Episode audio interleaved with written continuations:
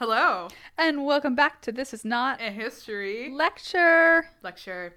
Lecture. So today's funny. Well, this episode's funny because Ken and I have been recording since 10 a.m. Yeah. and it is now 2 p.m. And that, We did get lunch. Yeah, so we get being we're exaggerating, but well, we'll have to record an emergency episode in the near future, and I'm We assuming will. it's going to come around the same time that we have to do that next double recording. Yep. So we're, we're probably going to have like a two episode, maybe even three episode recording day. that sounds absolutely miserable. Oh, that actually sounds fun to me, but Really? yeah. it's so much. We have, guys, if y'all haven't figured it out, we have radically different personalities. So different. It's why we work and why we sometimes don't work because we get really sidetracked with each other. Uh, But- there's a balance, Yeah. as with all things. But yeah, so it's been. I mean, I, I maybe by the end of this episode I'll feel it a little bit more, but I feel like we're doing fine. Yeah. Yeah. I have to keep my energy up because I ballet today and Yeah. I cannot let myself like sink. Anyway, but I have nothing to do after this except sit on my couch and watch Adventure Time. uh, watch Hill House. I can't. My roommate won't let me. It's daylight, Mm, she's weird. Well, she's not weird. She just doesn't like scary movies. which which is fair. yeah, Hill House seems scary until you've watched it, all the way through and you're like, that oh. wasn't bad.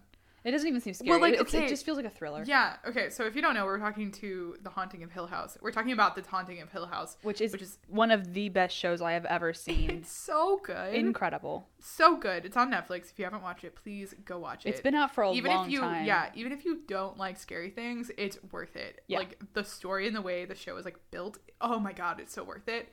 Mm-hmm. But like my roommate, we were watching the first episode and she was like, "This is really stressful. I can't It watch is. it."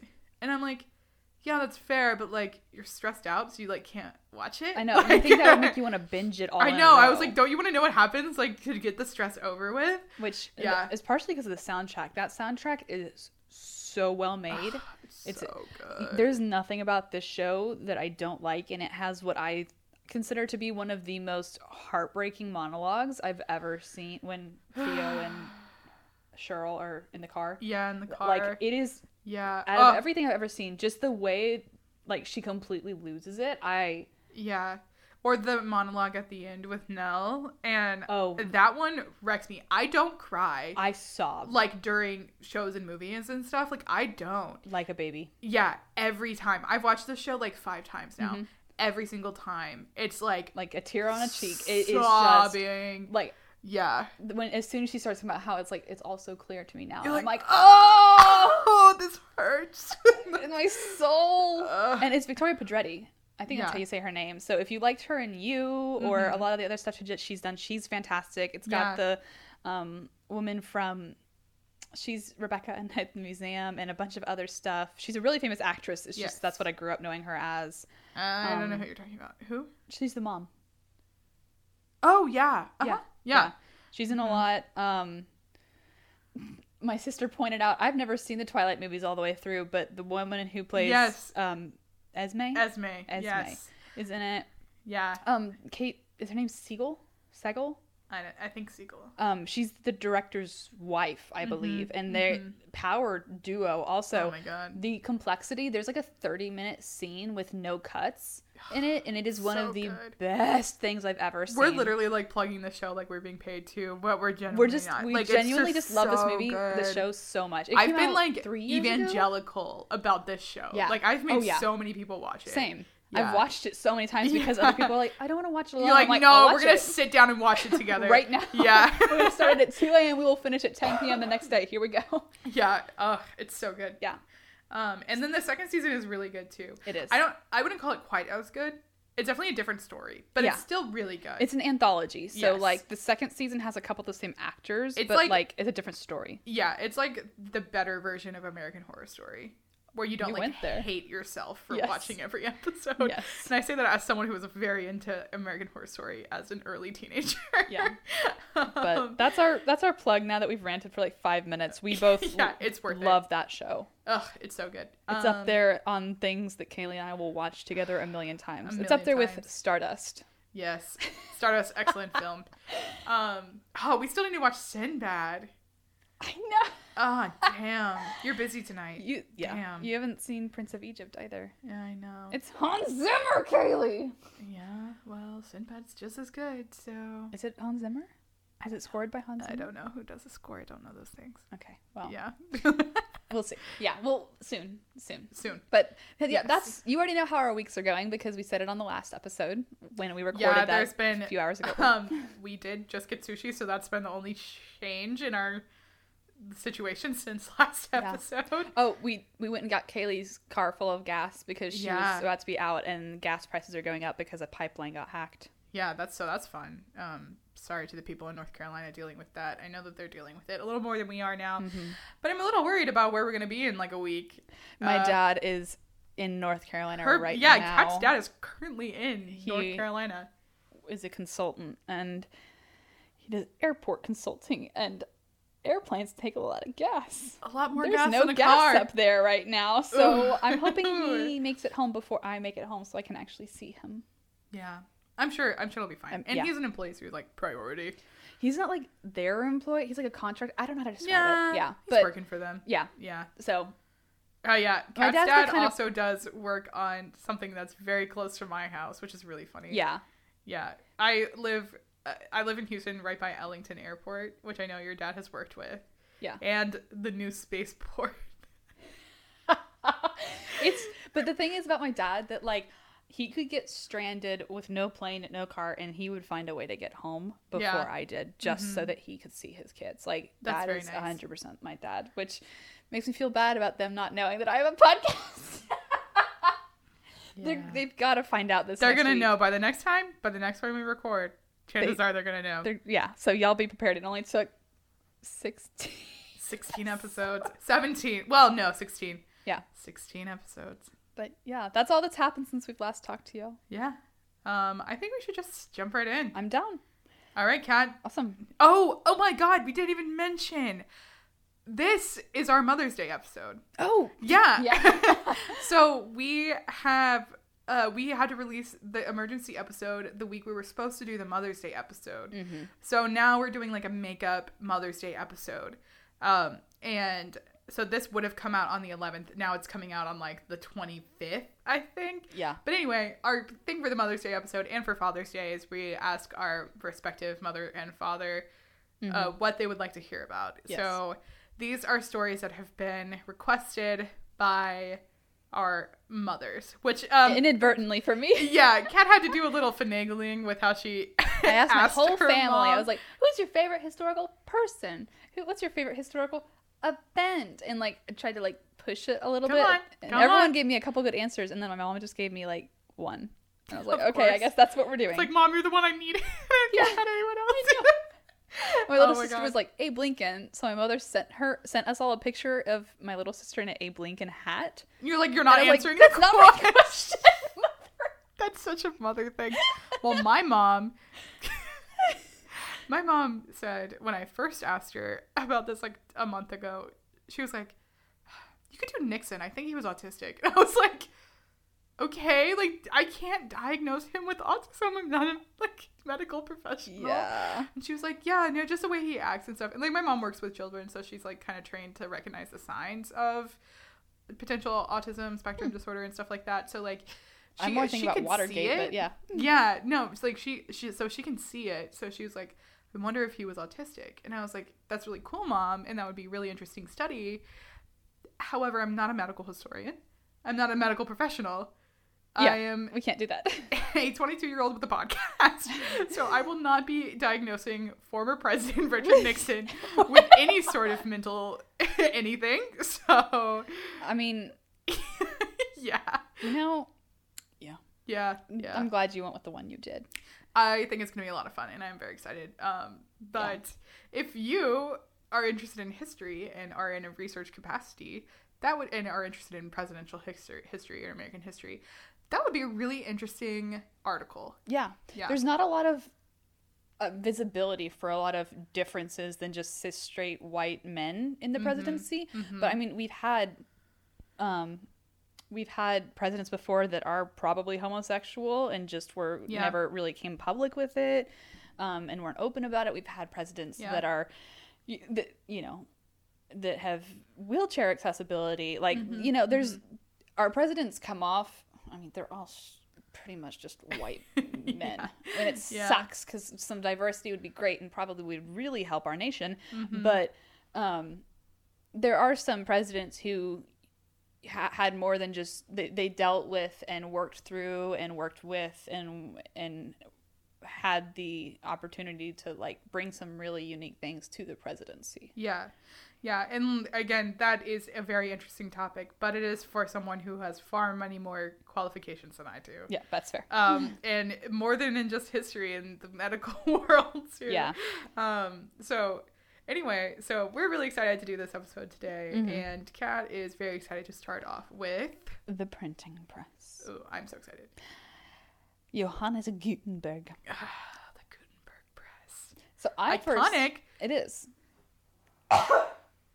Sorry, that was a cough. Her seasonal cough is coming back. My seasonal cough. Yeah.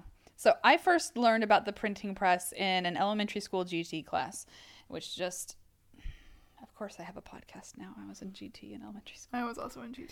Except GT worked different in my school. Greek mythology and all that. No, so GT in my school, every other school, including my brother's GT program, like y'all got to do like cool things and learn about like cool stuff. Mine was literally just you got put in a class with all the other GT kids, but like for all day, not just you got pulled out like once a week or whatever. All day, and all we had was like more work. It wasn't cooler work. Ew, it wasn't sucks. more interesting work. It That was just sucks. More work. like we learned all the same things. There's just more of it. So we're the we're just that gifted burnout stereotype. oh my god. You and I just fit that so well. I'm just upset that apparently everyone else got this like really cool stuff and got to learn about like ancient Greek people and like because Cooper, my brother, like he gets to learn about really cool stuff, and I don't, I didn't. That, I that does. suck. I just Well- had a normal elementary school experience. Well, that's when I first learned about this. Yeah. Like, um, they gave us like each a topic, and that's actually where I heard about the Mary Celeste, which was the emergency episode they would have heard about two weeks ago. Yeah. Um, so yeah, um, my first foray into history, really, I guess, kind of. But yeah, fun fact that I was not taught because uh, Eurocentric American education system. Johannes Gutenberg didn't invent the printing press, guys. Like, Really? He invented like the modern kind of version of it that we use, but no, not by a few hundred years. That makes sense. I'm a little stressed right now, but it does make sense. You all good? or just the stress that everything you knew is a lie? Um, I think I'm just being dramatic. and Well, the way you're leaning over your mic with the red on button, you have like this weird glow of red on your face, and you just look like you're dying. I just, I was just cradling my head in my hands. It just was really uncomfortable and You need to lay down on that sofa. I think I might need a minute. you're on the sofa. I'm being dramatic. You can continue. Okay. um so if you want like an overall timeline and history of all the dates and people and places I'm about to mention, I would recommend the American Printing History Association. Um, and there's some other resources, but they have a huge timeline laid out of like every iteration of printing that's like ever existed, which is a feat, but it also it allows you to look at some really cool details and get a wider of a look at the world and the world of printing. Yeah. So, yeah, you know, Mhm. Um, so the earliest movable type of printer appeared in China as early as the 18th century. I was gonna say it was China, it's wasn't it? Yeah. Yeah. Um, the 18th century. 8th Eighth. century. Okay. It sounded like, you said eighth. way before. No, Yeah, yeah, okay, eighth. 8th. So 700. Way before. Yeah. Mhm. Makes sense. Um, some say that there may have been some as early as like the first or second century AD. Makes sense. Yeah. Um, and I mean, if they invented the concept, our modern concept of paper. Like, are we shocked? No. Mm-hmm. Yeah. Like, China always had a good grasp on technology and all oh, this like not textiles, but like paper and everything. materialistic. Yeah. like, Mhm. and, and just in general, China was really far above the world in a lot of like fields and stuff like that. Mm-hmm. So, yeah. Um, we know this because some of the oldest surviving books that we have were printed with this original wood block system coated in ink from the 8th century. Nice. So, like, So it we have tangible proof. Yeah. Yeah. Um, and I think that one of the colleagues of the man who invented this wrote about his accomplishments and how it was going to like make printing easier and stuff. So there are Mm-hmm. there are kind of like there's some sources and research available on it. Um Yeah. but it seems like there is someone else that invented a new iteration of it around the around the 11th century, so 1000s. Um, also in China, who made it with some movable type of like baked clay. Hmm. Um, instead of wood carvings, baked clay. But he seemed to have a very so when you similar okay, system. just for the more, I'm wow, I just called our audience ignorant. That is not correct. The more uneducated. No, that's worse. That's worse, Kaylee. Oh my god, sorry. The people who don't might not know about the history of printings. What is mov- movable type? Oh, okay. Yeah. That's a really good point. People who are just not as educated on printers. Sorry, I was not trying to insult anyone. no, that's the same. If you asked me how the modern printer worked, I'd be like, I don't know. No, I don't I do know. understand movable type. Um, I actually didn't until I learned this in elementary school. I was just like, what do you mean? well, yeah, I was taught it at some point. Yeah, I didn't come out of the womb knowing about movable type. Okay, so That'd be weird. like the immovable type um it's you know you know what a stamp is like if you go to hobby lobby and you get one of those stamps with that like plasticky silicone bottom Yeah. and you press it against the paper that in and of itself is almost kind of like an immovable type. It is a set thing in its entirety. It is mm-hmm. carved. You get the entire finalized piece as soon as you stamp it down. Yeah. the movable type is basically you have lots of smaller pieces that can get arranged on this larger piece and like attached so that you can move them around into different orders and get a different total outcome every time. So like instead of Yeah. having a a stamp that has a Christmas scene on it and every time you put that stamp you get a different scene like the same thing mm-hmm. you would take like a huge piece of wood. It could be like half the size of the coffee table we're sitting in front of. Mm-hmm. Um, lay out a bunch of different pieces on it, like different letters, almost like you would a Scrabble board. Mm-hmm. Attach them to it, and then put a piece of paper between that large piece with all your smaller pieces in it, and a base underneath, and you would get like a whole page It's like a, basically a stamp that you can like customize. customized. Exactly. Yeah. And at antique stores and stuff, you can still find Mm-hmm. like old letters that they would use in movable type printing presses. Yeah. Definitely not from the seven or 17 700s Yeah. China, But but from like yeah early America in and printing stuff, and stuff. yeah. Yeah. It's really cool. Um, this this movable type that Gutenberg made that we kind of consider to be the first version of it, and I'll kind of go over why we consider that iteration to be one of the first. It's he got his ideas from pressing grapes, the way they would press grapes. So they would essentially have like a vat or a table of grapes, and they'd have the big board underneath where everything rested on, and he would have it. It's like a big slab of wood, and it's almost like a corkscrew coming out of that top piece, and you turn this wrench-like piece Yeah. and cork and like screw those two big ones into not into each other, but you press that top one down Okay, so hard yeah. that it presses the juice it's like a flower. grapes. It's like a flower press. kind of yeah Yeah. yeah yeah yeah. Okay, yeah. And that's the method he kind of used to create this. You know, I type. wonder if this was more. This was developed earlier in China because Chinese characters are representative of words, whereas like English alphabet has letters. That's so it might have exactly been- actually why. That's one of the reasons why it picked up in Europe and didn't really Yeah. pick up in China. Interesting. Okay, because I would think it would be the opposite because instead of putting together letters, you're just putting together sentences, which Mm-hmm. Right. seems as much more manageable than putting together words. It would. I think it's about the alphabet, yeah. the Okay. complexity of the alphabet and the amount of characters in it. Okay. Yeah. But um yeah, so this this movable type that we know, you would just put a piece of paper between the top and bottom and then screw the top Mm-hmm. down, like press it down into the bottom. And then voila, you have a piece of paper that's been quote printed. And Yeah. then you change the like you can make if you're planning to make 500 books, you would do that 500 times with that same set, and then you'd take the block off, reset all the letters in it into the next page, For page and then print yeah. 500 more and more Yeah. and more. So Makes sense. Yeah. yeah, that's the movable type. That's the best way I can describe it. I'd highly recommend you go look at videos. There's some museums and stuff that Yeah. still have working There's a ones. yeah. There's a guy on TikTok that does them. The- I think he's from. Is he from Old Salem? No, he's from. No, he's from. It's like a Sanford. printing It's museum. a museum. Yeah. I follow him on TikTok. Yeah, yeah he's fun. It's same. It's like the Carnegie Mellon snail guy. Yes. Oh my God, Tim Yeah. Um, Carnegie Mellon. go go follow museum TikToks, guys. They're fantastic. They're a lot of fun. Yeah. and we're not just saying that as museum grad students. yeah, they're, they're actually cool. But there's really cool. You can like see people use this still Yeah. to print. Um, yeah. So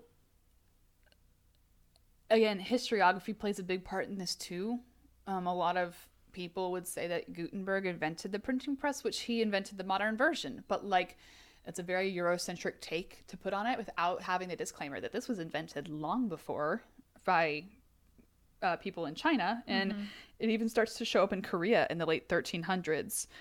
So, you know, maybe historiography will change a little bit and we'll be able to teach that in public Yeah. schools. And yeah. Um, but yeah, one of the biggest reasons that I saw for the, you know, it's, it's always, there's a myriad of reasons in, um, that something doesn't pick up or take off or context or something.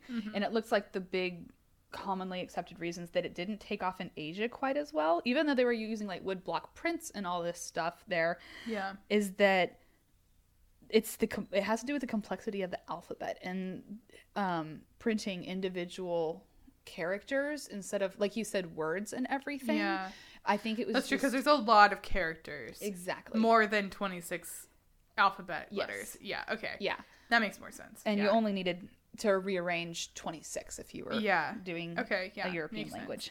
Um, and I think I, I feel comfortable saying I didn't find anything to really back this up, but I would be willing to bet that one of the reasons Gutenberg's printing press was so important and picked up so fast. You want to guess it? Hmm. The Reformation. It's about yep. Yeah. It's right. It, it gets invented right before. Oh yeah. No, that's that's what I've always heard is that Okay. like one without the other wouldn't Couldn't have worked. Yeah, Yeah. wouldn't have worked. yeah. Mhm. Um, that's what I've always been taught. and like we say all the time, guys, history is luck. It is just two things happening at the same time, and it just radically changes the world. Like yeah. Yeah. like Kaylee was saying, Reformation might not have happened in the capacity it did if it wasn't for the printing press, and the printing press probably wouldn't have gained popularity as fast as it did if it wasn't for the Reformation. Yeah. So, Yeah.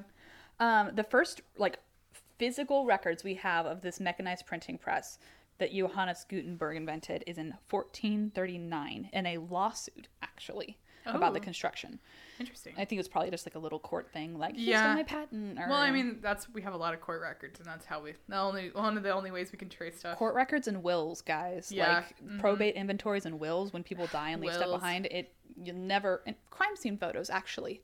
Oh yeah, I learned makes that in one of our classes. Oh, Huh. you were in that class. Um, Which class? um, not material culture. Yeah, material culture. Huh? Um, material culture. Material. Co- oh, yeah, he was. Our professor was talking to us about probate inventories and like how we learn how people used to live, what was in their homes, and one of the best ways to do it is crime scene photos Interesting. because you didn't take pictures that often in your home. Yeah, but if you had a crime happen, it, yeah, the police came in and took high quality pictures Oh. of the scene, not just two people standing in front of a house, but what was in the house and how it was when someone died. very interesting. So yeah, crime scene photos, guys. Um, but yeah, so lawsuit was filed and had that date on it, so we know that it was at least in creation by uh, 30, 1439. The v- version we get from Gutenberg, and it, it sets a standard, and of course we modify for advances in technology. But for hundreds of years, this like replace the tiles, press, print, replace, press, print, replace, press, print is what we use for hundreds of years. Yeah, which is why you can find so many of those letter blocks Mm-hmm. at antique stores and stuff. Yeah, Yeah, they're kind of neat. they are. And Gutenberg also used a metal. Oh. Uh, he was a goldsmith. Um, I'll get into that. Well, yeah, I'll talk about it now. Um, he was a goldsmith, and he handcrafted these small little printing matrices instead of using wood, so they last a really long time. It's kind of like a really clear, definitive letter. yeah. Um, and letter stamps existed, of course, but they were relatively standard. But these were uniform, and they could all fit into a block, so it standardized almost the idea of typesetting oh yeah. and instead of carving an entire piece or block for one large picture you could just change it it saved resources time costs reproducibility so he there, there's a few reasons it took Yeah. off so fast, but he really he also made his own um, dye, and previously the inks that were being used in China and stuff, a lot of them are water based, and he created one that was more efficient and kind of like a, a thicker almost thing that showed up better and lasted longer Yeah. wasn't water based, so he also had that going for him. Um, depending on the printer and the experience that that printer had, you could print somewhere between 200 to 300 pages an hour, Wow, really? which is a lot. That's a lot. Yeah. Considering they're going from hand, Mhm. like transcribing, scribing. mhm. like with the monks, like. Yeah, exactly. oh my gosh. Yeah, that's a huge radical change. it's a lo- it's it's a lot and Yeah. some people like they're that earliest 8th century press that that chinese man invented his colleague Mm-hmm. I think made a claim that he was printing upwards of like in the higher multiple hundreds an hour Wow. so Wow. efficiency is huge but yeah. yeah um over time we get the cylinder press which is exactly what it sounds like you you almost have that typeset in a cylinder so you're rolling papers through instead of pressing the individual and that Mm-hmm. Moves things really fast it's, it's like a rotary press and that's what dominates the news printing industry after a while um, printing presses were used for news at first but like if Yeah. you think now about how newspapers are printed or if you've seen newsies um, or like any of that stuff where they're just flying papers out by the dozen through those Yeah. rolling machines that's this cylinder print Okay. Yeah. press um, eventually from there we get the offset press which is what we kind of see some rendition of now where it takes it in upside down. It allows color allows color printing and that's what kind of sets our current like oh go print this for me real fast kind of thing. Yeah. um, so the invention itself seems, you know, oh, good, we have a faster way to print, but the effects were unpredictable because, you know, 1439 is before they realize what's coming for the religious changes in the world. And this allows the spread of mass communication. Yeah. Like, mm-hmm. and not just publishing and education and literacy, but news. The ability Yeah. for news to travel that fast Yeah. and the other problem is that when you get to the one without the other chicken and egg discussion is that literacy is not great in this time period. Mm-hmm. So it's not like everyone could read the news being printed, but all of a sudden if you're printing news, people can learn to read.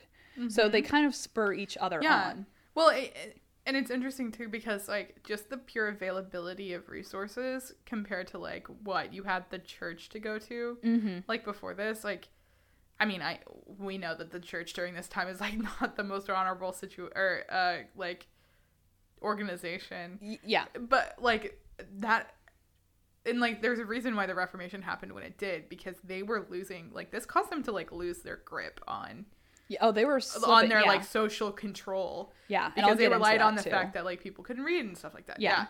Um yeah, for sure. And I mean if and it's not just like even if you can't read, the more people around you that can, the faster word of mouth gets to you. Yeah. Uh-huh. So like even if you or your family can't Mm-hmm. and your neighbors can't, all of a sudden if your neighbors learn how to read, you are top of the world, you know? Yeah. Your neighbors can run over and be like, Someone shot the king.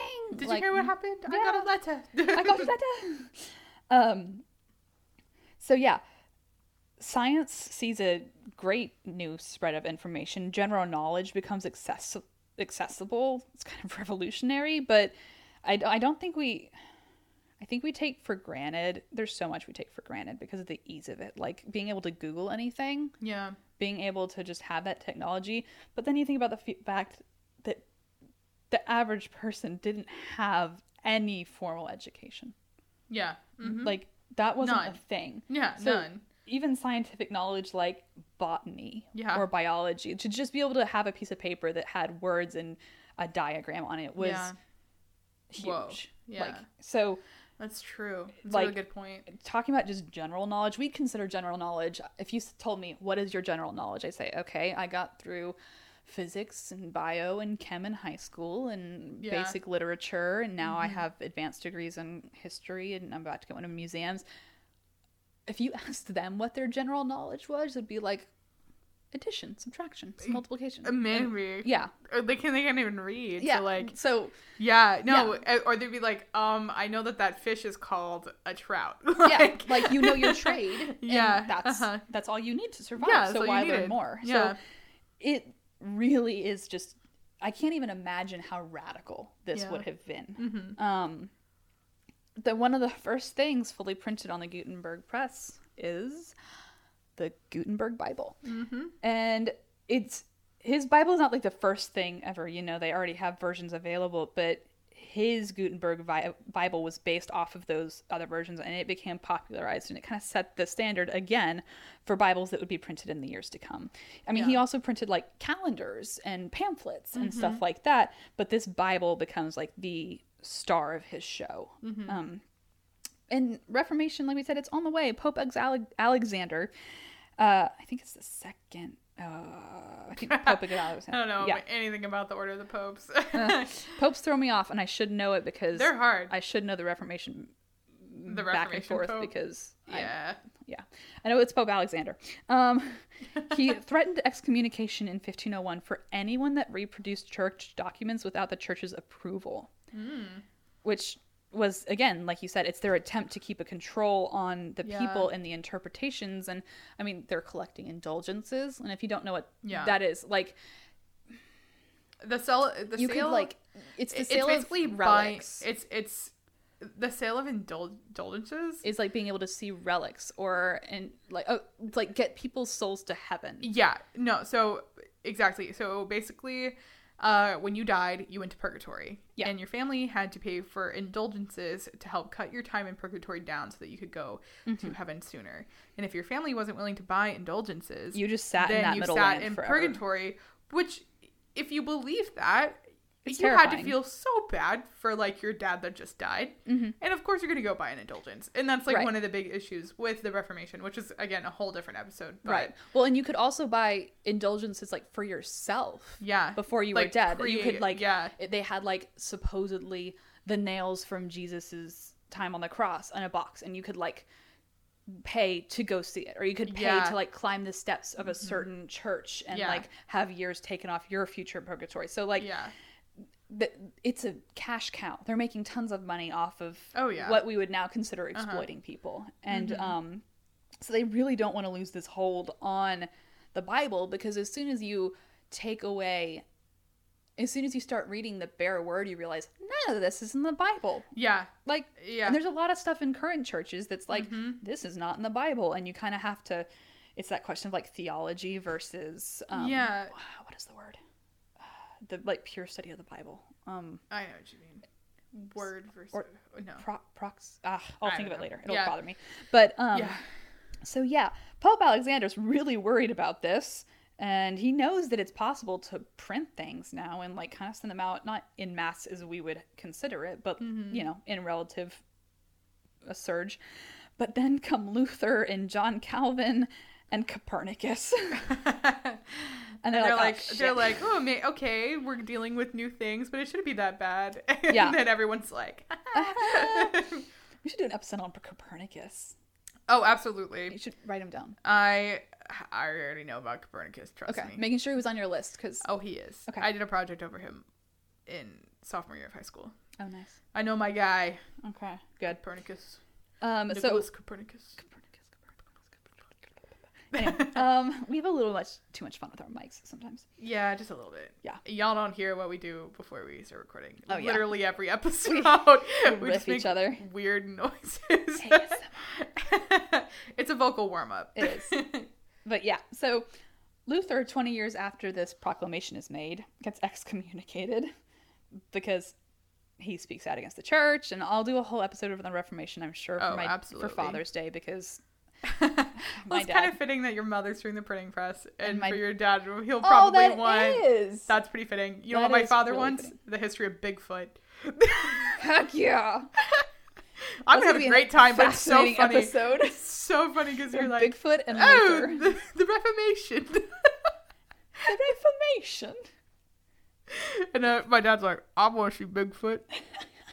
well, for those of y'all that don't know, um, my parents are LCMS Lutheran. I grew up in the LCMS Lutheran Church. I don't know what I am. Um, I'm I am a human being figuring out their life, but um, you are a grad student. I, I am a grad student. You yes. are a woman. You are a grad student. Yes. You are living in this apartment. I am in this apartment. you are doing all of those things.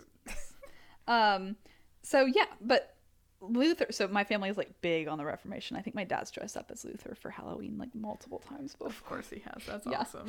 so um anyway but he's pissed off the catholic church thoroughly gets excommunicated and he spends a year in hi- mm, more than a year in hiding but he translates the bible like by hand from latin which is the official hoity-toity version that the church is using because also the church was not using vernacular that the people could Oh, understand like not. you would go to a church service that you could not understand. the whole service was in Latin. Yeah, so- like they wouldn't even ha- try to put it in, and you're just be like, oh yeah. yeah this is great This is i'll do whatever they tell me to because you Ave don't Maria.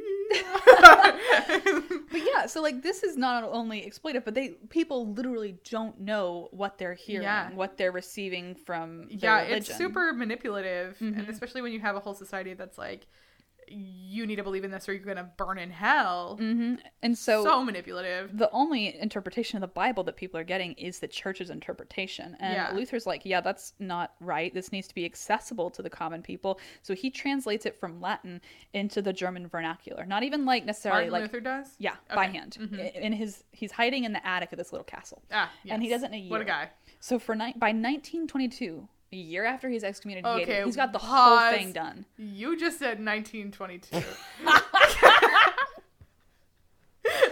I was kidding, guys. I'm gonna need you to go back and redo I that one. really. I got it's okay, really I do that excited. all the time. 1522. there you there go. we go. It is ready for print. Okay, I'm I'm okay. um, you ever heard of unreliable narrators? I feel like that's what we are. We're doing our best, but hey, the good thing is that we have the good sense to call each other out on it. yeah, for the like, most part, we'll catch it. "Don't And if not, please send us an email. Yeah, Be like, hey, you said 1922. and that was 1522. That would be so funny. Oh my god, I shouldn't have said anything. I will make. Uh, for anything I say wrong, guys, mea culpa. It was not intentional. Again, we've reiterated this We're so many times. We're best. a casual podcast. yeah. We're chill. We're We literally. promise we're providing you with accurate information. Our notes are accurate. What we say is not always. If you could have a view of this, um, I'm about to get a hard lemonade from my fridge probably, and I'm laying sideways in a chair, holding a clip-on mic in my hand while Kaylee uses my ironing board as a desk. Yeah, we're having a good time. so Um, if you thought this was like a super produced show, I'm so sorry, guys. yeah, we're not. Uh, We again, do- we check out the mics from the library. Yeah, like but we do try our best to do good research. We have history degrees, so we we know what's we know what's accurate. We know what's we know how to do research. We know how to get accurate information. slip. We just don't always say the right names Yeah. or years or Yeah, whatever. it's it's fine. Um, so yeah, by 1922, this German you did it again! Oh my god! oh my god!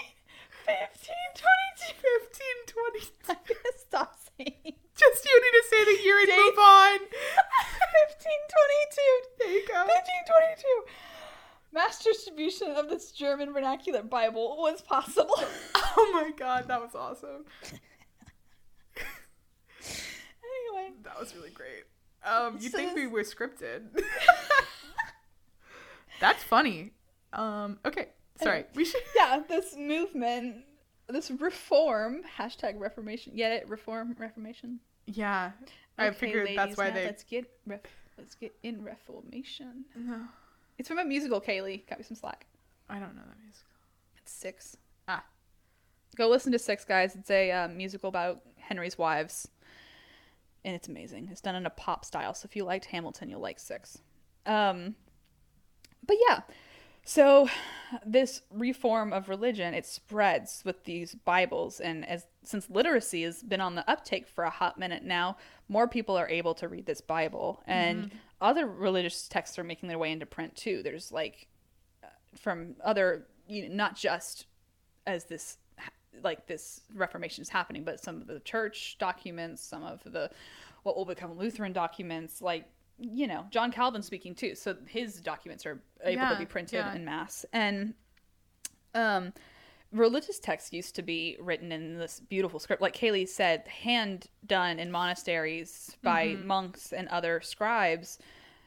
They they're they're an art form. They really are. If you ever Yeah. have the opportunity to see any of these, I'd recommend it. They're beautiful. They're done Mm-hmm. in paint a lot of the time, and some of the illustrations are just incredible. Yeah. So Yeah, and another thing, uh, like, because I think a lot of version of versions of the Quran are still being produced in that way, like hand done. yeah, And those, like, I've seen those. Beautiful. I've never seen like a handwritten Bible, but I have seen a handwritten Quran. I'd almost Oh my God, prefer to see a so- handwritten Quran because Yeah, the, the- they don't use an alphabet the way we do. Yeah. It's an Ugh. artistic Oh my thing. God. Like If their ever- words are turned into art. Yeah, because in um like Islamic um belief that you you don't really depict anything, Mm-hmm. um, especially not uh figures from the Bible or the Quran or Mm-hmm. anything.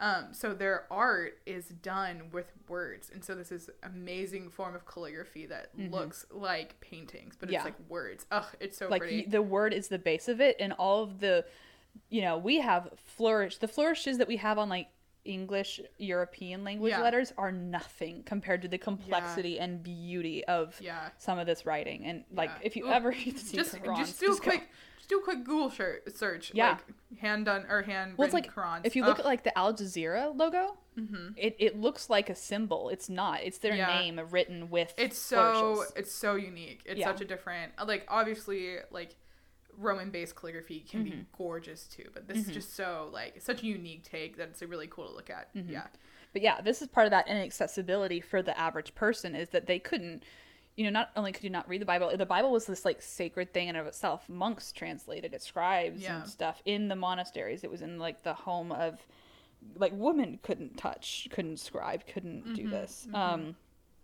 so it it creates new jobs as well. And printing becomes a trade of its own, which stimulates the economy. But some people are worried about it stealing the jobs from the scribes.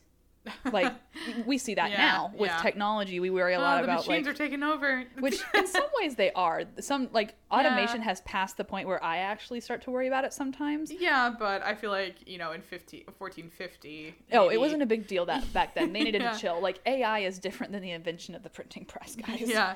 Um but yeah so it's it really is its own industry now because you're not just printing bibles that needed scribes before you're printing pamphlets information. Yeah. Um by 1465 i got the year right yeah. 1465 1465 so this is before the reformation. 1465 1465 okay it sounds like you're saying 1465 1465 there you go before the Reformation, even the printing press had reached Italy.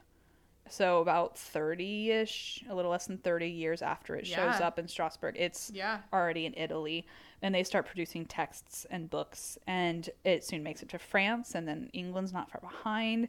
So newspapers start becoming consistent throughout the next few decades, and they get standardized, and it keeps the general populace updated with everything.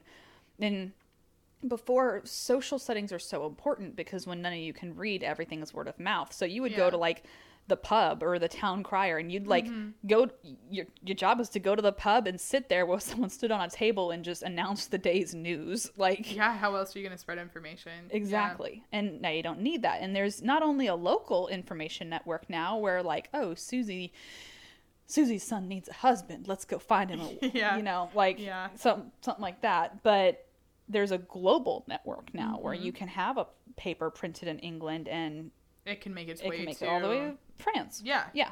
Um, and it means education is changing. And we talked about how with the plague a hundred years before even this, oh, that's actually almost a hundred years exactly. Um, but you know, last episode we talked about the plague and how it changed our concepts of education. But this, if the plague was important, this is radicalizing it. Um, Yeah. The Renaissance is already in swing at this point, which has renewed interest in a lot of the classics like Plato and Aristotle. But now it's not just some hoity toity philosophers. These are people that you can put on a printing press now and Yeah. publish them for wide study. So philosophy, classic texts, it's booming. And And I think I've heard that like a lot of the reason why we still have access to those classic texts is because they were put they were printed on Mm-hmm. printing press. yeah, Because without that, they would have been lost to completely time. lost. Yeah. Yeah. Did you hear about like someone the other day thinks they might have found the location of a buried library somewhere in Egypt or something that would hold like like some of the oldest the scripts heck? if it survived. Like that That's really exciting. I'm hoping it's not just like a hoax or some archaeologist who's really too optimistic and yeah. because that would be incredible. I mean, we lost the library at Alexandria, but can you imagine if we just found a few of those scrolls? It would be incredible. Yeah. Revolutionize what we think of the great Yeah, maybe we'll finally Classics. figure out how they made their concrete. Greek fire. Greek fire. I yeah, would- what the heck that, would was be too. such cool. If y'all don't know what Greek fire is, basically, um, it's an explosive fire that doesn't go out with water. Yeah, and like we don't fully understand how they did it. Mm-hmm. And we also fully don't don't fully understand what how the Romans made their concrete. Yeah. And how the Greeks made their concrete. Like we don't know. That information is lost to time. Mm-hmm. And that concrete is still fun like better than, Than what we modern have. concrete. Yeah. Yeah, and the Greek fire they used made them like invincible in some ways because if you're, you know, if you're fighting a war at sea and Yeah. the fire only gets worse with water, Yeah. like, bro, Yeah. you're, you're you're screwed. Yeah. Yeah. So, Sorry. yeah, it would be like when people talk about like the lost text. There's so much that yeah.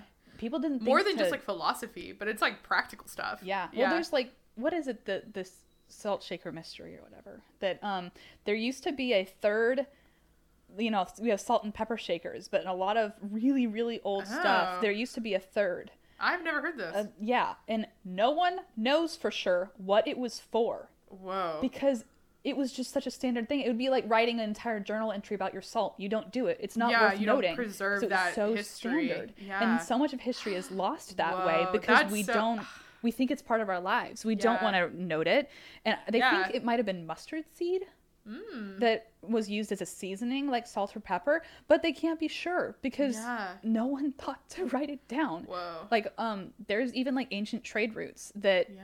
people are like oh yeah and they're like leftover records like oh yes and then they took this route to go there and trade this and they're and current historians are like what route what are you talking about because Mm-hmm. no one thought to say the route that runs from here to here to here Yeah. because for them it was just standard knowledge Mm-hmm. so that's Yeah. a fascinating thing to me about like we don't just lose ancients and classics but Mm-hmm. we lose just information and to be able to pick up a scroll out of a lost Yeah. library and just you know on the bottom footnote oh yeah and greek fire is made of this that would be so Could you imagine? Uh, that's the dream. i know Ugh, Uh, anyway. contributions but yeah so all this stuff is being published for study but the classics also see a surge because it's easier to learn translation skills Mm, when yeah. you can get a hold of a book in another language That's all of a sudden you can teach yourself Yeah. so like the even the great classics like plato and aristotle you can translate them you can travel you can learn new things francis bacon said that the three biggest things in history were gunpowder the compass and the printing press Checks out. i would almost say i don't i know the compass was huge for exploration and it was necessary for navigation to the stars and everything but i think the neolithic revolution aka the agricultural revolution is probably the biggest yeah, that made a big difference. we were actually able to like in Mesopotamia learn what it means to settle Mm-hmm. Yeah. down as a society and create a society. So yeah, I mean, maybe he means more like Like humans modern- yeah. invented. Yeah, Yeah. of just like, oh, we can farm. like, yeah, yeah, no, I, the Neolithic pr- revolution probably wasn't even coined as a point in time Yeah, at uh-huh. when Francis just- Bacon was Mhm. in his work. That's Um, true. Yeah. Historiography, guys. I'll never stop talking about historiography because it's so weird that you never learn it in high school and then you You like learn it and you're like, wow, this is fundamental to like every everything single we thing we look at. Yeah. Yeah. but um, it also allows the standardization of the scientific method because academics and scholars are no longer just like, hey, in 12 months, when you finally finish your journey across France to go see my friend, could you ask him if he thinks this is a good idea? Yeah. No, instead, you can print your ideas, share them with each other, check information, bounce it off of each other, copy the original data from the original philosopher Yeah. or thinker, and have other people check the mathematics of it Mm-hmm. without, like, you know, like I said, word of mouth over Y'all, this is 500 like- miles. OG science journals, like Yes. academic journals. Like this is where the thought of like academic journals comes Mm-hmm. from. It's just being able to share ideas with others in your field. Yeah. Mhm. Without it being morphed and twisted, and it takes so much less time for Yeah. Mm-hmm. ideas to spread because you don't have everyone debating it on the way, or Socrates yelling it to you at a party while he's drunk. um, but new voices in education and academics can be recognized because you don't have to be the highest of the high for someone to pay attention to you. You just have Yeah. to have a really good stance, Yeah. Mm-hmm. print it, and then disseminate it around. Yeah. Um, It's kind of like starting a podcast. are you Wow. comparing us to Johannes Gutenberg? Yes, I am. As you And I'll do it again. As you should. okay. Um, so yeah, when people get a hold of these ideas, I think the long term impacts are something we don't think about because it's not long after this that revolutions start in earnest. Yeah. Um, and Mm-hmm. I mean, we talked about in the Black Plague episode that I mean, France was putting more restrictions on their people, and or a, a lot of European countries were because they wanted to hold a class system in place. Yeah. But when you have a restriction on classism, and then a widespread use of knowledge, new thoughts, new Mm-hmm. everything, and all of a sudden it's getting mass produced, you also have things like mass hysteria, mass movements, mass um, the people just being able to get a hold of these ideas is a radical thing. Yeah. Yeah. And it Yeah. within the next few centuries we see things start to really people start to think for themselves and fight back and Yeah. yeah Ah, yeah. Very fundamental to the world today Yeah. is the printing. Great job, Kat. That thank you thank you fun. Now I guess it's my turn yippee to do the woman who my mother requested. Nellie Bly. And let me tell you, I was pretty surprised at how freaking cool this lady was. Like, oh my gosh. Because when my mom told me about it, she was like, yeah, she had herself committed to an insane asylum. um, and I was like, oh, that sounds interesting. and she does so much, and it's so cool. Okay. i'm ready Yeah, I am really excited to talk about this. So, Nellie Bly was born on May 5th. Uh, look, in my notes I have 1964. 1864. So See, we, we do both we it. both do it. but 15 to 19 is a big jump. shut up let's drink to that i got us drinks out of the fridge because Because, it's been a day yeah, and we're not going anywhere so if you hear us sipping slash setting down glass bottles that yeah, you know what it is. this classy Mike's Hard Lemonade. a Um, wimp and won't drink any real alcohol so she was born Elizabeth Jane Cochran on May 5th, 1864, in Cochransville Hill. Oh my god, Cochran's Mill, Pennsylvania. And yes, if you were wondering, the town was named after her family, specifically after her father, who was um, a very well off judge and landowner, and he was very liked in the community. Um, and she was one of the kids of the second marriage for both of her parents.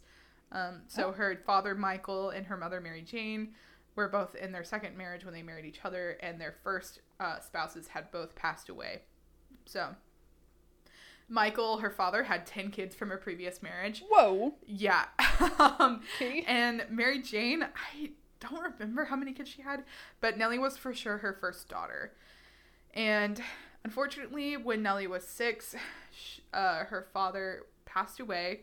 Um, up until then, they had she had a pretty good uh, family life. No, no big deal or anything. Just you know, they were a well-off family in a small town, so they were fine. Unfortunately, her father died without a will, which was Oof. odd considering he literally had a town named after him and was like very wealthy.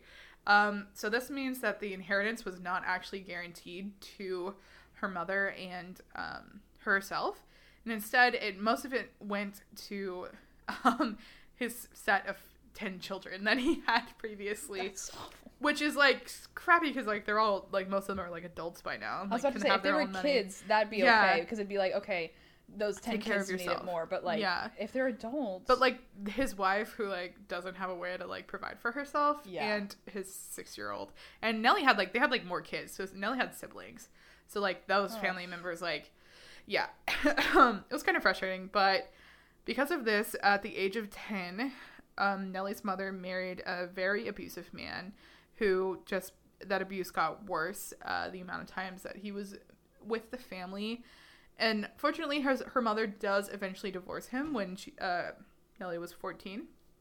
And this abuse was so bad that he reportedly brandished a gun at her mother and threatened to kill her several times Oh my God. in public. What? Yeah. So he was just bold. I'm really glad that she got a divorce. Um, so after the divorce, Nellie was determined to help provide for her family and began seeking employment on her own. Uh, her first thought was that she was going to teach, but so she went to a program to get certified, which was only a semester, but something happened where she couldn't complete the program.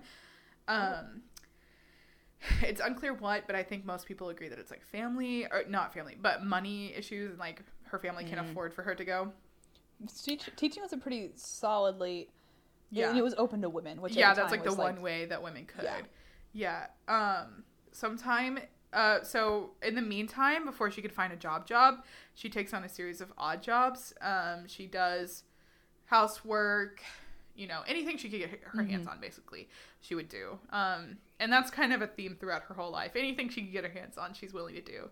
Um sometime in between these kind of odd jobs that she does she saw an article in the Pittsburgh Dis- Dispatch, a newspaper, um, an article they published called "What Girls Are Good For," and it was not very flattering to women. I'm about to jump out of a window. If you tell So me. she writes a very strongly worded letter. I couldn't find the article, which I was like, damn, to, but Mm-hmm. I probably could if I had like some newspaper resource or something. But I was like, I'm it's not like gonna go that finding deep. those old Vogue articles. It's like ten, like fifty things to make men notice you and get you yeah. a husband, and you're just like, do I want to read this? But I also don't want to read this. I just want to read it because I wanted to see her get so fired up because apparently she wrote a very strongly worded letter to the editor about publishing this article. And he went so in, the editor of this newspaper, the Pittsburgh Dispatch, was so impressed by her letter that he literally offered her a job. like, like who does this happen it. to? Like what? Yes, yeah. that is. So he was like, "Hey, I liked your letter. You want a job?" And she was like, "Sure." so here, here she launches her career in journalism, which "You go, is what she does for the rest of her life mostly. So she now is working at this newspaper called the Pittsburgh the Pittsburgh Dispatch. Um, uh, during this time, she earned her pen name. Remember, she was born Elizabeth, and um, she goes by Nellie Bly. And it was actually the editor of the newspaper that recommended her pen name. Um, and it was she was named after a popular song by artist Stephen Foster, um, who I've never heard of before, but apparently was a big guy. Um, and she would write articles on really important topics, like uh, topics that you wouldn't really think would be assigned to like women. So she did things like such working conditions, life in the slums, and other like important like hard hitting topics, especially considering it's like 1880s now. Is Nellie? Maybe this is why I recognize her name. Is she the woman that had that famous quote about like, "I better do this right, or else, or else next week I'll be watching the flower shows again"? Because she hated that women were like delegated always to like the really feminine stories. Yeah, that would make sense. I didn't see that quote from her, but I, that sounds exactly like her. She had a very like modern, very straightforward. She didn't screw around. She wasn't flowery like a lot of people tended to be back in the day. Like I'm gonna look it up. she like like I'm gonna talk about her actual writings um later on, but like when you read her voice, you're like this is so easy to read and it's like so refreshing considering it's it is 1880. Yeah. So um while you're looking that up, I'm just gonna yeah, keep going. yeah, Sorry, feel free I to just, jump in. It made me wonder if yeah. that's where I've heard. no, I'm I'm wondering too, but um so in 1886 and 1887 for about 6 months like in between the years, she even traveled with her mother to Mexico to report um ooh on my uh, oh I'm sorry. Um she traveled to Mexico with her mother to do reports on government corruption and living conditions for the poor there. And her critiques were actually so sharp that they would eventually get her thrown out of Mexico. Oh, And her articles from that time were compiled in a book called Six Months in Mexico, published in 1888. Um, so after she returns from this trip to Mexico, she decides it's time to grow, and she really wants this job at a, at a newspaper called the New York World, which is a publication by Joseph Pulitzer, aka Pulitzer Prize, Joseph Pulitzer. Um, she really wants to work here, so they said, "Okay, uh, we'll give you this job, but in order to get it, you have to do this for us." And she was like, okay. And what they wanted her to do was get herself committed to the insane uh, or the asylum on Blackwell Island, which is an island in the East River in New York. You go, girl. Um, Anything for a story. yeah, and this island is now called Roosevelt Island, if you're wondering. Um, but at the time it was called Blackwell, and so that everything is just named after Blackwell. So they wanted her to go undercover, get herself committed, and expose the conditions there. Um, this island was actually a really interesting place because it was also home to a lot of different institutions, including a penitentiary, a poorhouse, and a hospital for infectious diseases. So it really just seemed like anyone the city like didn't want to deal with, they dumped in this island that was like right off the right out of the side of the city. So this is this part of like and she was sorry, I should I'm trying to get my thoughts around this. So there's something called a stunt girl at this time in journalism, Mhm. especially in major newspapers, and she was really one of the first ones. She popularized popular popular oh my gosh, popularized. Why can I say the word? Popularized? popularized this idea of a stunt girl, which is basically getting women on your staff to go do these crazy things, like get committed to insane asylums. And we'll see later. She does. This is not the only crazy thing I she does. A lot. I think that's. I mean, it's not standard now, but I know a lot of journalists will go through really intense measures to get the story they want. Yeah, and like it is a thing that happens, but at this time it was specifically among women. Mm-hmm. Yeah, it wasn't just journalists, it was women specifically who would go do these crazy things. So, um, in order to get this job, they said, Yeah, go to the story for us and we'll offer you a position. She said, All right, I'll do it. Um, so, this island, rumors had been circulating for years about conditions. Um, in, in all the different institutions on the island, but especially at the um like the insane asylum, because as we know, we do not have a good track record with mental health treatment facilities. No, we do not. Um, and I, I'm really sorry if I offend anyone by saying like insane asylum. I'm not sure if there's like a better updated term. I like institution, all that kind of stuff. I'm not saying it to be mean. I don't know what the proper term is. I, I would as- Treatment I- center. I, might say like treatment center or institution. Yeah, Treatment center sounds nice. yeah. So I mean, at the time, it was not a nice place. Right. So it No, definitely yeah. was what we would consider like an Mhm. insane asylum. um, so they wanted basically her editors wanted her to get committed for 10 days to report on the condition there. Um, she was working under a fake name called nellie brown. And to do this to get committed she moved to a boarding house and she began quote unquote acting crazy. To do this she wandered the halls of the boarding house and the nearby streets. She ranted and yelled. She spoke incoherently and she refused to sleep she even practiced looking crazed in her mirror and was like very I mean, all you have to this do is act like a woman, and you'll be in, uh, I know. s- Well, what is she-? You committed for uh, hysteria. Yeah. Well, and she basically puts on this persona that she was this Cuban immigrant with amnesia. That was like her Okay. her story. Um, and her strategies were effective. Within days, she was arrested and then committed. And apparently, the judge was really the judge who sentenced her was like really confused because he was like, "What is this like?" Because like Nellie Bly is like very attractive. Like you look up pictures of her, she's like very well photographed and everything, and she's like a very attractive like young woman. She was 23 at the time, and like she's wearing nice clothes, and he's kind of looking at her. He's like, "Why? Like what's going on?" also, she is the woman I was thinking of, yeah, and she is the insp- The reason I know her is because she's the inspiration for Katherine Plumber's character in Newsies, the main female. She ah, Kara Lindsay uh, used her for inspiration. interesting. So that's why I know don't her. love Newsies, but I know. Uh, well, it's like I've, I've read the quote from her because of Newsies Oh, and everything. okay, Like in one of the interviews, they were Mhm. talking about how she based her off her character. Yeah, she has- so many really cool quotes. Like so many. She is Um, really pretty. Yeah. So uh so the judge was kind of confused. And of course since the judge was confused, all the newspapers except for one, the one she was looking for, were like, Who is this mystery woman? Why is she dressed nicely? Why is she going to an insane asylum? Blah blah blah. But uh so he sentences her to, you know, go to the uh, institution on Blackwell Island. And she drops the whole act when she's sentenced. Like basically walking out of the like courthouse. She's like, "Okay, I'm normal now."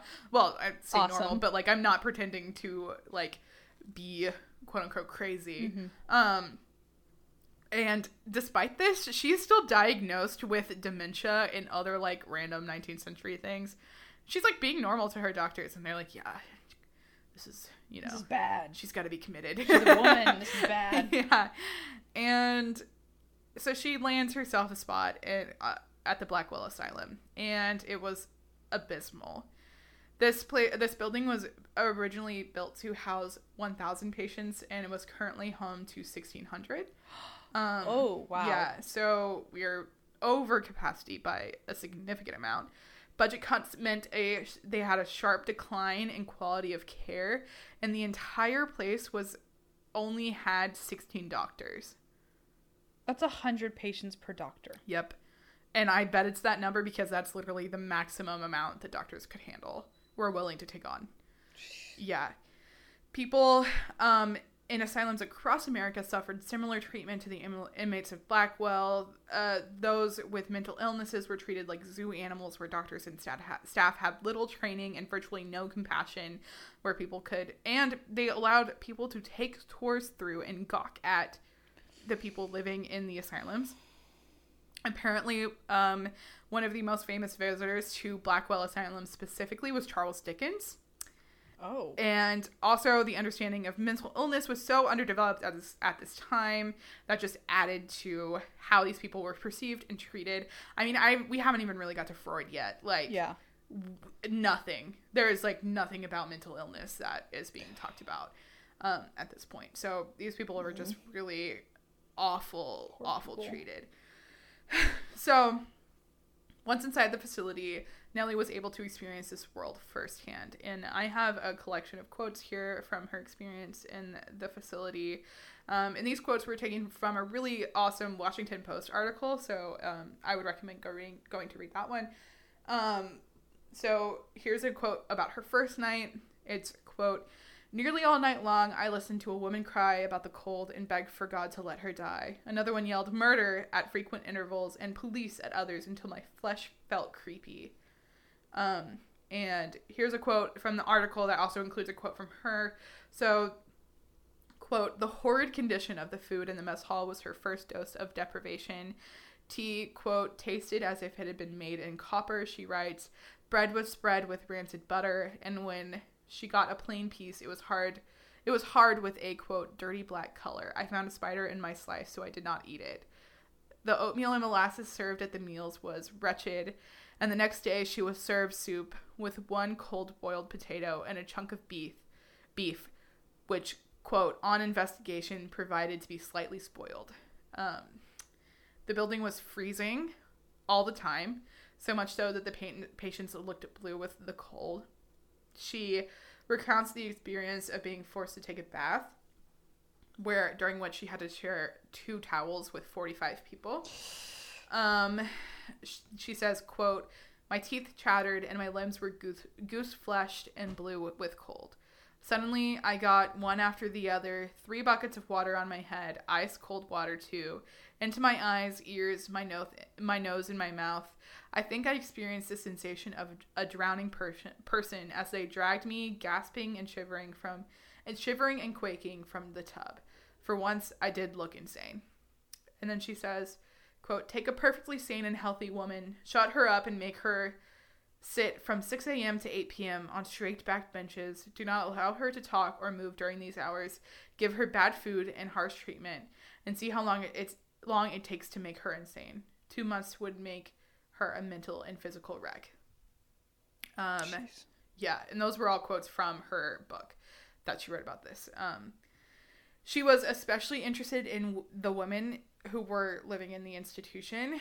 She spoke with several wish- women from diverse backgrounds. Um, the most common reason why women were committed was um, either they didn't speak the language and had a hard time communicating the fact, or since there was a poorhouse on the island, a lot of women thought that they were being sent to the poorhouse Oh, but instead no. were sent to this institution.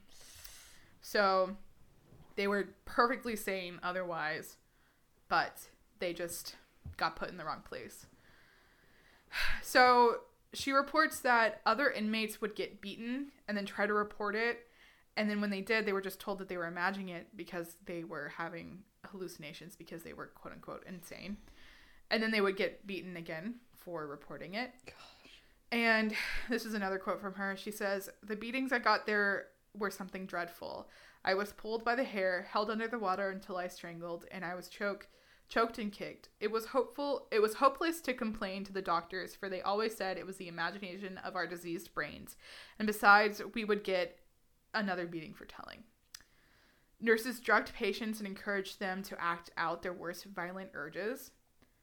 And um, yeah, so that's just some of it. If you would like to know more, uh, she does have a book book called 10 Days in a Madhouse, and it is available for free in a lot of places, including there's an audiobook version. It's probably public. I mean, it is public domain Yeah. by now. Yeah. Um, so really great resource. Her uh, writing is super easy to read. Like those quotes are pulled straight from the book, and it's like very, you know, just conversational and not like 1880 speak we would think. Um, so after 10 days in the institution, and like women didn't get out, they had to get their lawyers to come get her. Um, oh my god. yeah, like once you were there, you were there. Yeah, it's like it was rough. um, like very bleak, very hopeless. So after 10 days, the New York World sent lawyers to bail her out and then her art- articles began to be published and she got full two full front fa- full front page features of these articles. So it was like a series. People were shocked by these, especially because up until then, um, when people came to visit the asylum, they had put their best foot forward. So no one really knew the true conditions there, which is why they had her go undercover. It's Soon, like that day that the principal comes in to check your classroom, Yeah. and the teacher's like, "Now everyone, yeah, be really nice. We have a special guest today." And then if you Uh-huh. like did anything bad, it was like ten times worse punishment. yeah. Um, so Nellie Bly actually soon became a household name, at least in New York, which allowed her to do this kind of stunt journalism even more. So during her time at the New York World, which she worked there from ages 23 to 25, so about two years, um, she did all of these different things. She pretended to be a servant looking for a job. She pretended to be a mother looking to sell her baby, an unwed mother, which she reportedly did for $25. Um, and then I guess told him that it was just for, For journalism. For journalism, yeah. She did factory work. She stayed in a home for fallen women. She acted in a chorus line. Oh, Yeah, so she danced in a chorus line. Yeah, uh, she investigated po- political bribery. She covered the women of Buffalo Bill Cody's Wild West show, which is really interesting, and I want to look into that more. Um, she even got to meet Helen Keller, and she covered uh, society during the Gilded Age, like high society. So she's Gloria Steinem, but like the OG. Yeah, she did so much, and this is all two years, and she's twenty three to twenty five. Oh my gosh, I know, like oh my gosh, this woman was in it. Yeah. Um, she apparently was not afraid to use her status as a woman to help her get better stories and closer looks at her subjects and would often flirt with like doormen or like flirt with the people she was doing stuff or Mm. mean, why not? covering just to get more information, blah blah blah. Um so one of Nellie's next big breakout major assignments was inspired by none other than Jules Verne novel, uh, Jules Verne with his novel that was published 15 years prior to when she does this story. So Nellie thought she would try to beat the uh, beat the record set in Around the World in 80 days. Oh my god. but do it for real life and do it in under day, under 80 days. Please tell me she did. Oh, she did.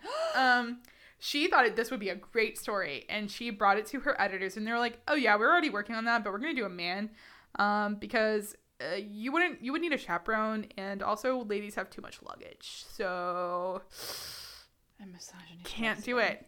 But then I guess they had a change of heart, and I guess she was just really persistent persistent with them because they're like, "Okay, you can do it, but um, it's Tuesday now, and you need to leave by Thursday."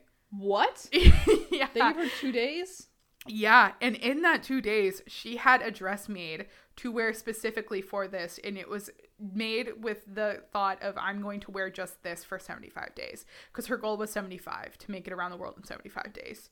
I'm in love with this woman. Yeah, and she had this dress rushed, um, and she took literally only like writing supplies and like basic like maintenance, like grooming stuff. So like changes of underwear and like stuff like that. Like and she took all of this just to go with her and literally her suitcase was reportedly like the size of like basically smaller like than this table I'm sitting at. like, Like, microwave. yeah. size. No, like thinner too. Like a briefcase briefcase size.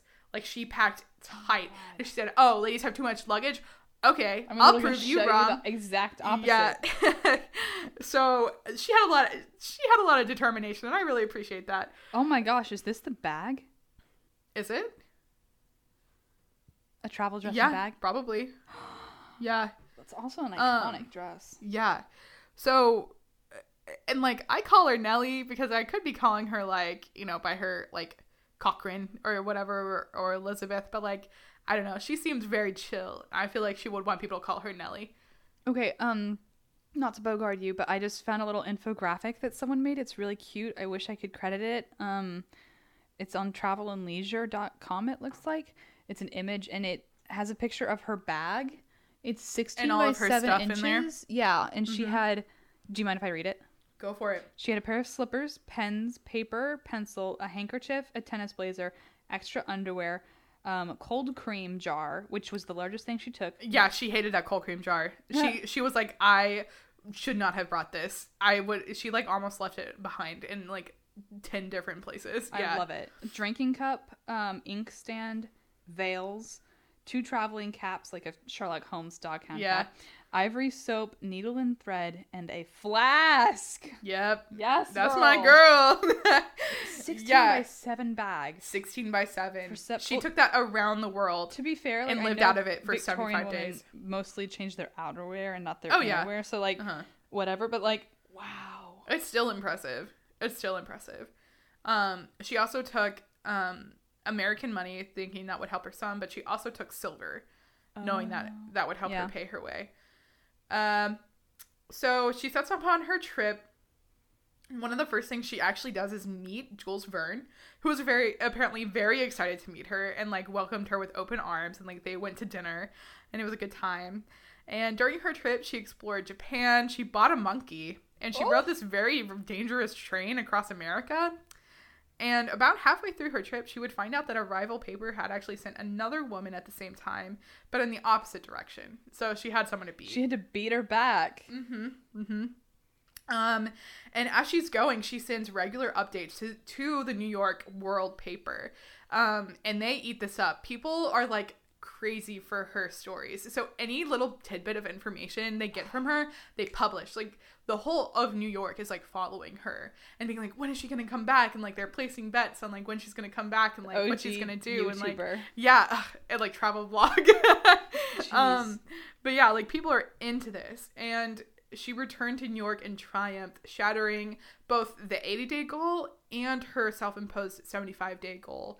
She actually makes it around the world in 72 days. Oh my gosh. And all of her writings from this are compiled in another book called Around the World in 72 Days, which again is available for audiobook and you can go listen to it. Sounds like so much fun. Um, and so she became even more of a sensation after she comes back. People want her for guest appearances, appearances, lectures. They want her to endorse ads and like products and she's like a celebrity, like she's a big name. Um, but, but despite all the success, her paper and its publisher, Joseph Pulitzer, never thanked her or even raised her salary. Of course not. Yeah. Um, so because of this, she left the paper and she kind of dropped out of journalism for a while. I think she was just frustrated with the uh, career. Um, she realized that a lot of men would never see women's contributions to the field as like valuable and um, Don't give up, Nellie. yeah, like valuable and I, I guess as legit as like Mint's Mhm. contributions have been. Um, so she disappeared. She didn't disappear. She like had some land, some farmland, which she stayed on for three years. Which apparently she used that time to try to pursue a career in fiction, which she could write. She could write newspapers. She could write articles. She could not write fiction. Oh, no. um, she had one fiction book released, like in between, um, like right before she went. Uh, on her world tour, but she it, it, it didn't do anything. So I don't know why she decided like I'm gonna try Mm. fiction again because it just it went nowhere. Um, so she was asked back, but she was she received nothing then more than small time stories. Uh, she did have one more major story that would be really impactful on her life, and I don't know who she's writing with right now. My guess is someone in New York. Um, it could be the New York World, but I don't know. She kind of had a bad Mhm. breakup with them, so who knows? But there was um, this coal strike happening at the time, and coal labor strikes. Uh, coal laborers were striking for two months, and uh, what was unique about her approach to this is she actually wrote the story from the perspective of the strikers. So they were saying, no, we're not just rioting and looting and all doing all this stuff to be damaging. Mhm. Um, we're doing this because we deserve rights and we want because basically what had happened was this coal town because you know miners town often Right. like they all live in like one town they had lowered the raises er, wages but they had not lowered the price of anything so people of were like course. we need money to live. Like, you set the prices for all this stuff, and we can't afford to live here because you lowered our wage. So they stroked, they striked, and this really set um, her apart from the rest of the papers who were reporting on this because she um, did the more sympathetic angle from the actual side of the coal workers. So that was really cool, and that was really impactful for her because she began to realize the importance of doing journalism that has meaning and doing work that has meaning Mhm. and it's not just like oh yeah it's really fun to go around the world in 72 days but what is that doing Yeah. for like the good of the world Mhm. um so she published that uh, piece and this basically this eventually led her to a job in chicago where she would do an expose on conditions of the cook county jail um which i know is still a jail at this time or maybe not the same building, but I know there's a jail called Cook County Yeah. Jail. Um, and again, like I said, with the jail piece and with the uh, piece on the coal strikers, she began to realize her need that she wanted to actually create change in the world and not just sell stories. Mhm. Um, during her late 20s, she kind of gets a little lost, and that's kind of evident. You kind of see, I- I don't know, there's just not much from her, and she's not really doing much. And um, at 30, she marries Which she a. accomplished more by her late twenties than I will in my entire life. Oh, absolutely. So like no ragging, Yeah. but yeah, Like, It- don't feel bad. But it's like sad to see someone get so discouraged and so dismotivated because Yeah. of gender in Yeah. her industry. Mhm. So at 30, she marries a 70 year old millionaire industrialist, Robert Seaman. Oh hell yes! yes, she does. She's thirty, and he's seventy. Yep. And she only knew him for two weeks before they got Yes! married. So Play the game, honey. people were like convinced that she was doing another story. they were like, "Why are you marrying this dude? Like you don't even know him." She- like she never gets a good answer either. She definitely was doing it just for the just for the money. I mean, seventy. good for was- her. Seventy was a pretty good life expectancy, so she probably knew Yeah. he was like towards the end, Yeah. and she would end up with millions. Absolutely. So uh, this marriage did not start off great. Um, Two uh, for some reason, it didn't. It didn't. what knowing someone for What? two weeks and then get married, it's not working Oh. out. Oh, um, so her husband would have her and apparently one of her former love interests followed, which she knew about and infuriated her. Uh, as Um, it is, yes. So uh, she went back to work after she got she gets married. She begins to cover the beginnings of the suffrage movements. Um and she is like she believes in what they're doing. However, she does get very annoyed when one of the speak- speakers at one of the events she's covering wasn't wearing a corset because she thought of dress as a weapon and one that men didn't have and therefore women should use. So she was like, "Why are you not dressing correctly? Like we need to tell men that like we can be smart, independent women and still be a woman, basically. So That's such an interesting. The, we could do a multi-part episode, I'm sure, on the waves of feminism. But I find it so interesting how the different waves dealt with these different things because Yeah. you get like nowadays you see that discussion around um around sex workers yeah, about how like in the when we were growing up, uh, toxic masculinity and everything had me thinking like sex workers, and Yeah. now I'm like Yeah. Okay. Yeah. It's a job. It's Yeah. Like, it's a job like any other, and there's a Uh-huh. market for it. So like Yeah. whatever you want to do. And like, yeah, And it's like it's that same discussion. Like you can Mhm. be all of these things, and it doesn't diminish your anything about you being a human being. That it's Yeah. intelligent and practical. Uh-huh. But at the same time, there are some people who are like, it, it's a weaponizing thing. Like it's a source of pride, and it is. Yeah. I mean, you're using Mhm. what you have to make your way in the world. There's nothing Yeah. wrong with that. And she definitely did, and I think that's why she felt so impassioned by this because Mhm. she had used her status as a woman to get her a leg up in Uh-huh. so many different instances. And so she felt really strongly of like, no, we should still be women, but we should we should be fighting for these rights.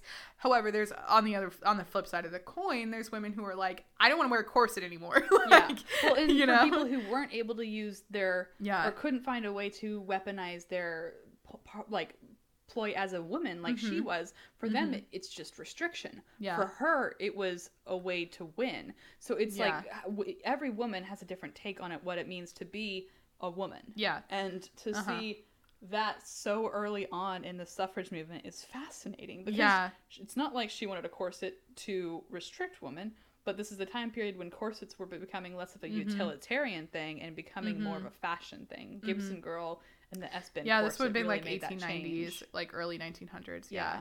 yeah. so it's really interesting. I don't know. I just feel like this is a very interesting woman, and ugh, I would love to have known her. Um, so sometime after this, it, it wasn't really clear how this happened, but she becomes the president of her husband's company. heck yes So I don't know if he retires or what. Like I don't know how that worked out. But she took this job very seriously and was very devoted to um not only the company but to her workers. And she especially wanted to ensure that all of her employees were treated fairly and with respect. In order to do this, she provided her employees with entertainment. So she built like a bowling alley and a movie theater. Like heck yeah like she provided for them and she when you have the millions i mean you just do it. yeah, she built showers for them so that after shifts they could take a shower and then go home. It's like simple, like humanizing things. well in that you time know? period a lot of people were still bathing in, Yeah. in buckets of water that their Uh-huh. whole family bathed in Yeah. so i'm sure that was like hmm huge She provided each of her employees with a meal for six during holidays. Yeah. And she even provided health care for her employees. whoa Yeah. wait like healthcare Yeah. So she told all of her employees that if they went to the doctor and if their bill was over 50 cents, which I think would be around $20 um with inflation. So like not a lot.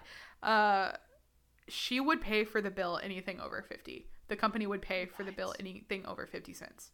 So that's healthcare. wow that Like, is healthcare yeah, and they didn't have to like buy into it. She was just like, "No, I got it." Um so she and it was because she had covered these stories of like workers' rights, factory conditions, um See, the stro- the coal strikes. rare Yeah. examples of a big corporation truly taking Yeah. care of its employees. And it's because she had that history and she knew what it was like to be a, she never worked in those conditions, but she pretended like she did. Every billionaire or millionaire should be forced to work a public service job. I will Absolutely. stand by it. Absolutely.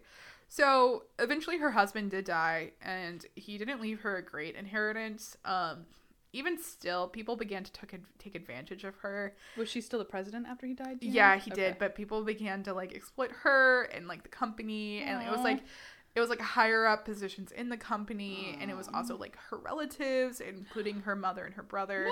Which like remember she like started on this career because she wanted to help provide for her mother.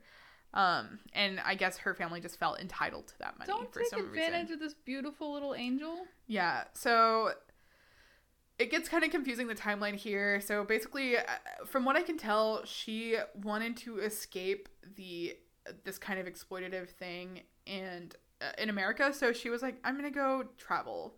And this time, instead of taking 72 days to do the whole world, I'm gonna go spend a few years in Europe. Heck yeah. Just Europe.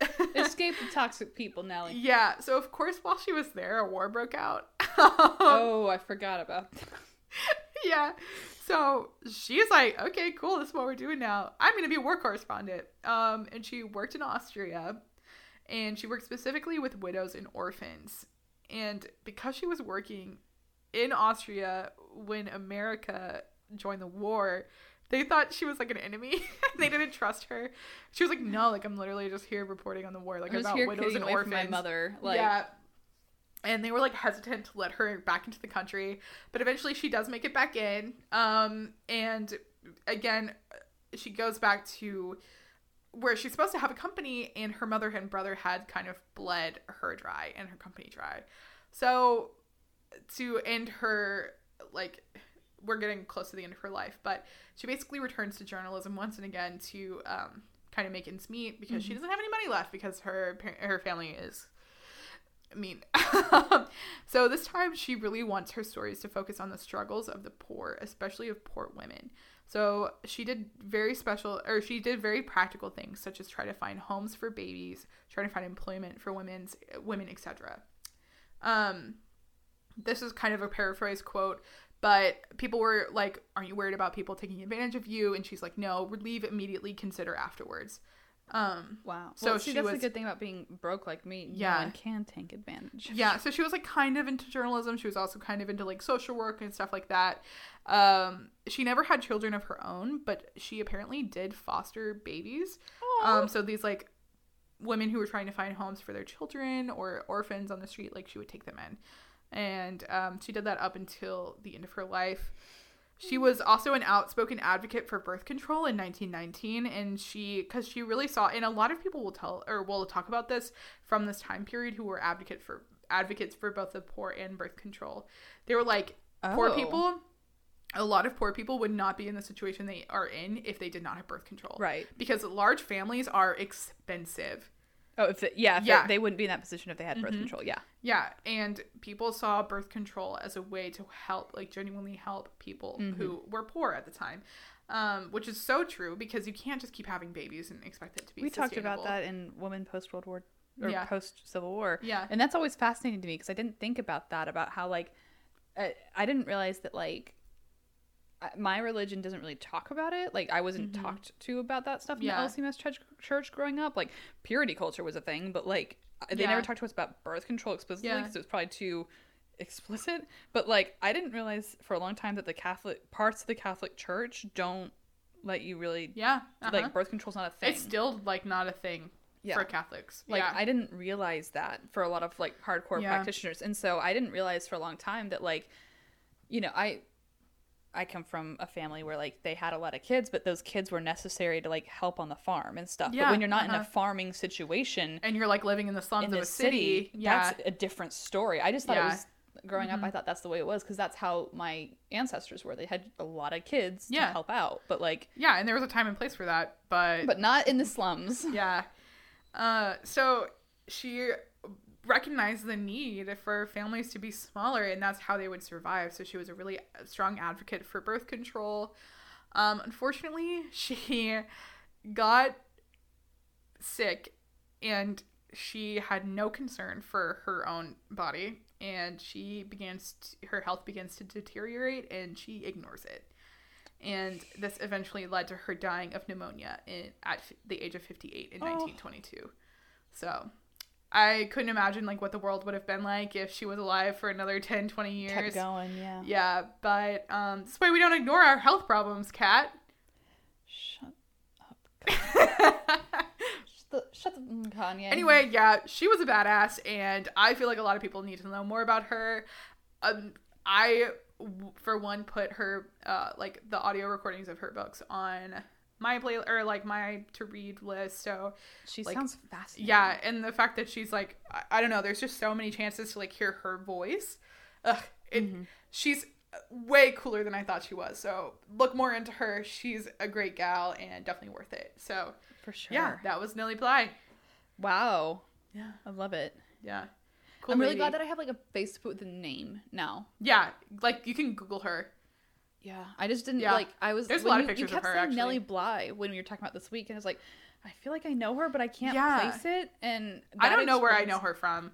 I'm realizing now I know her name from Newsies, but I didn't Yeah. realize she was a reporter until you until I made that connection and I was like, oh. Yeah.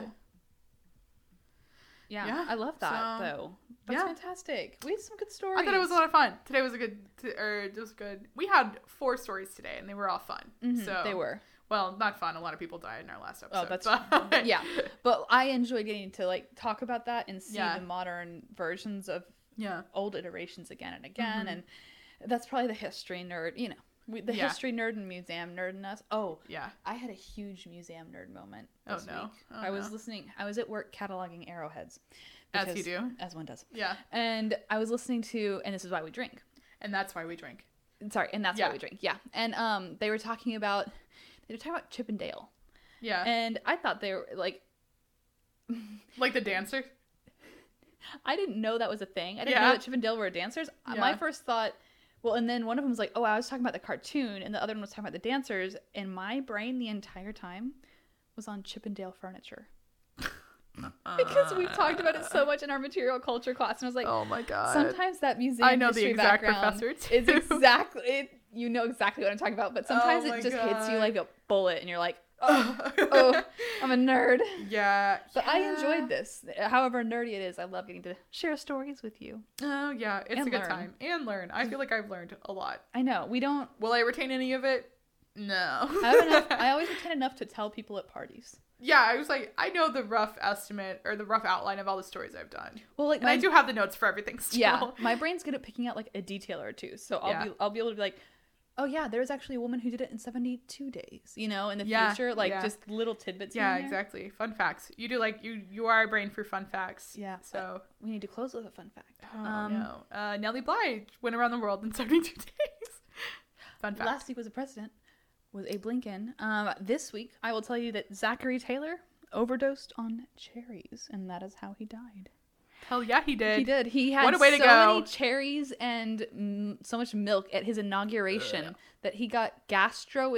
Is it pronounced gastroenteritis? I sounds great. Whatever to the thing is, it's basically like your gut goes into distress, and he had so many cherries that he basically. Oh no.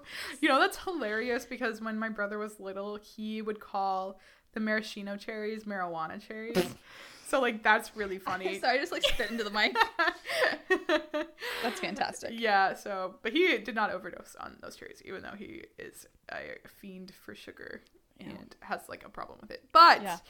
anyway, enough about my brother. Well, Review us on Apple Podcasts, please. It takes just a second. Yeah. We'd love to hear feedback. we so Apple Podcast is uh, if we get reviews on there, they will promote us to other people. So we Mm-hmm. could really, really, really use your help and support by reviewing us there. That would be really awesome. Uh, Or other t- than that, Tweet at us um, on Twitter at T-I-N-A-H-L podcast.